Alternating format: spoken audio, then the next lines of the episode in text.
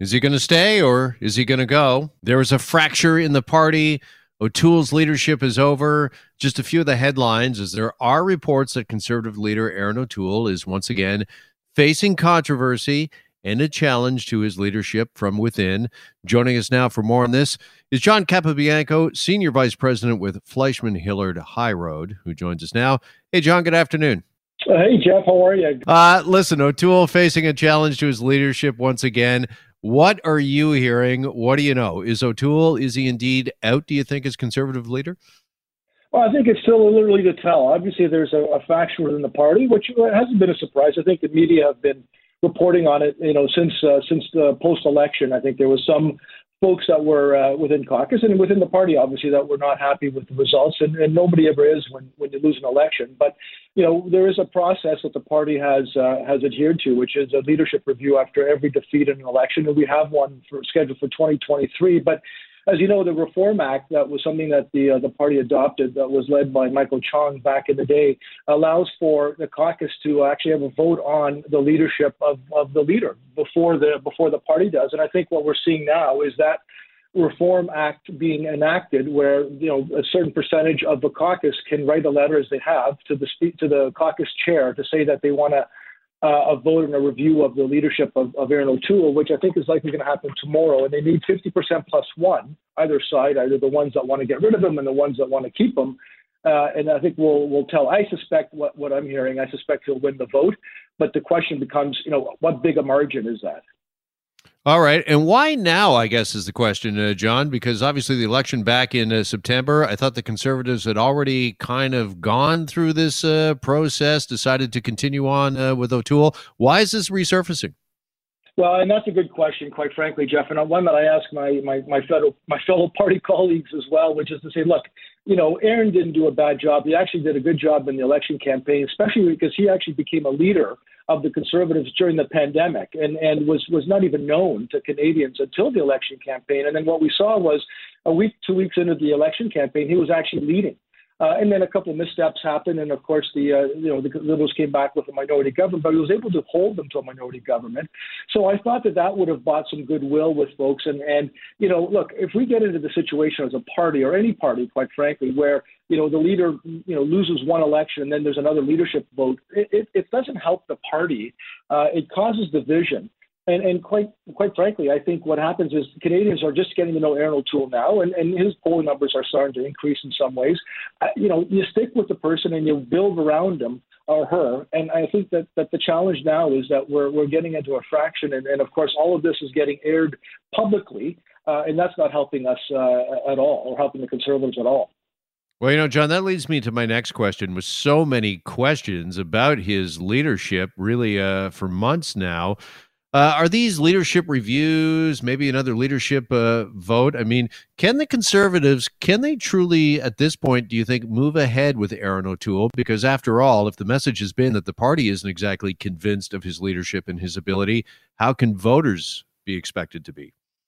Well, the question is, of course, the party hasn't yet voted on on O'Toole's leadership, and that's that's one thing. I think there's a couple of ridings we saw. We saw one in Alberta recently that wanted a, a petition to to, uh, to force a leadership vote, and we're seeing caucus now. So I think the first step, quite frankly, Jeff, is let's see what caucus comes back with tomorrow. It could very well be a 70-30 split, where 70% of the caucus think that he should stay on, uh, and at that point, you know, we've seen and we've heard from O'Toole that he's staying on and he's going to fight.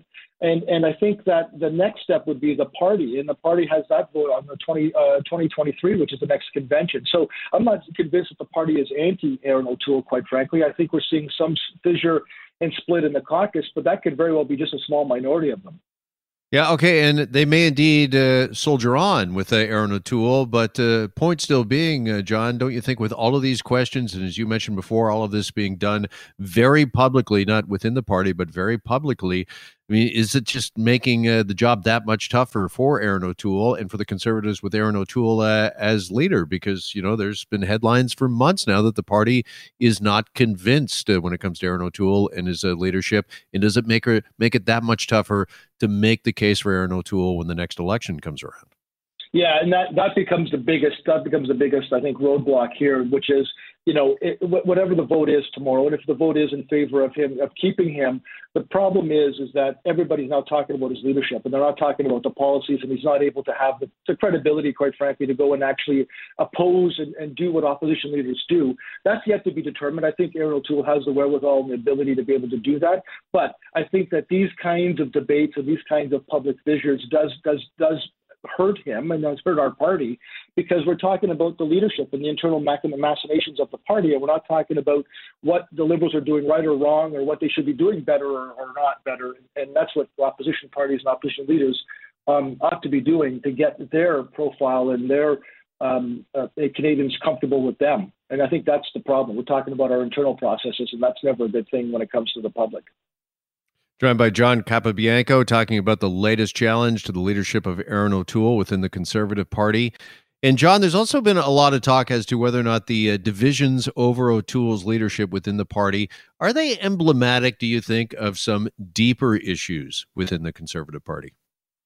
Well, you know, I was involved with the uh, with the Unite the Right movement back in the day when when uh, the conservative, the progressive conservatives, legacy parties of the Reform, the progressive conservatives were, were merging and, and into what we now know as the Conservative Party of Canada, and and we elected Stephen Harper as our leader back then, who I think did a really, really phenomenal job and was quite successful, obviously, as he was prime minister, and, and sort of bridging the divide, right? There's always a divide within parties. Every party has their, their splits.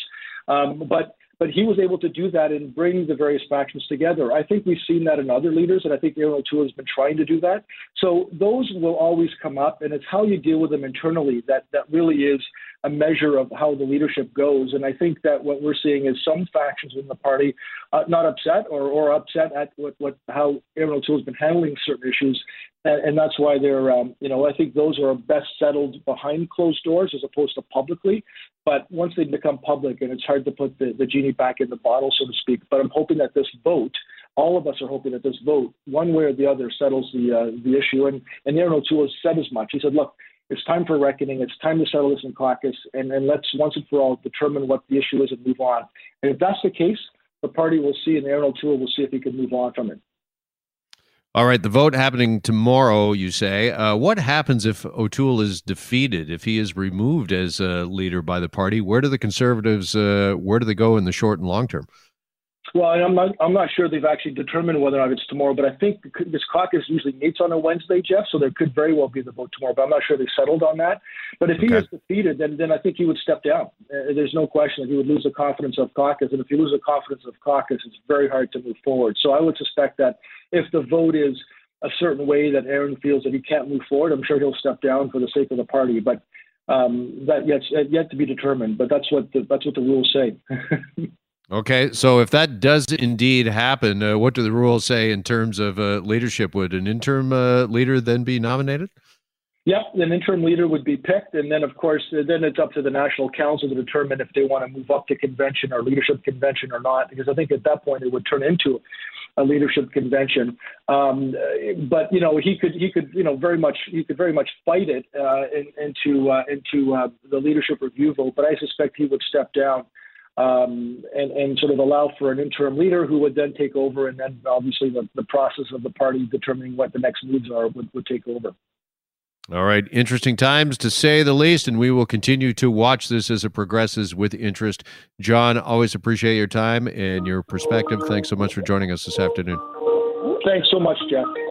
All right. Be well. There's John Capobianco, Senior Vice President with Fleishman Hillard high road on the latest challenge to Erin O'Toole's leadership. We're going to step aside and get a break. When we come back in uh, hour number two, uh, we're going to talk to uh, David Macdonald, senior economist with the Canadian Center for Policy Alternatives. StatsCan releasing their first glimpse of just how the economy fared in 2021. Some pretty important news there as Ontario starts to reopen once again uh, this week. Stay with us. You're listening to the Jeff MacArthur Show. Hi, it's Shauna, and I might be a bad parent because my kids think french fries are vegetables. Hey, it's Ryan, and I might be a bad parent because I went out for wings when my wife was in the hospital after giving birth. Johnny here. I might be a bad parent because in my house, the tooth fairy gives pocket change. But we're not alone. Len emailed us and said his six year old daughter's Tarzan moment going from love seat to lazy boy by curtains made him more proud than any dance recital. and Andy left his two year old at the rink. All right, guys, I'm sure we're not alone. Like Andy's kid. For stories and confessions like this, make sure you check out our podcast. It's called Bad Parents, and it's available wherever you get your podcasts. I left a glove at the rink.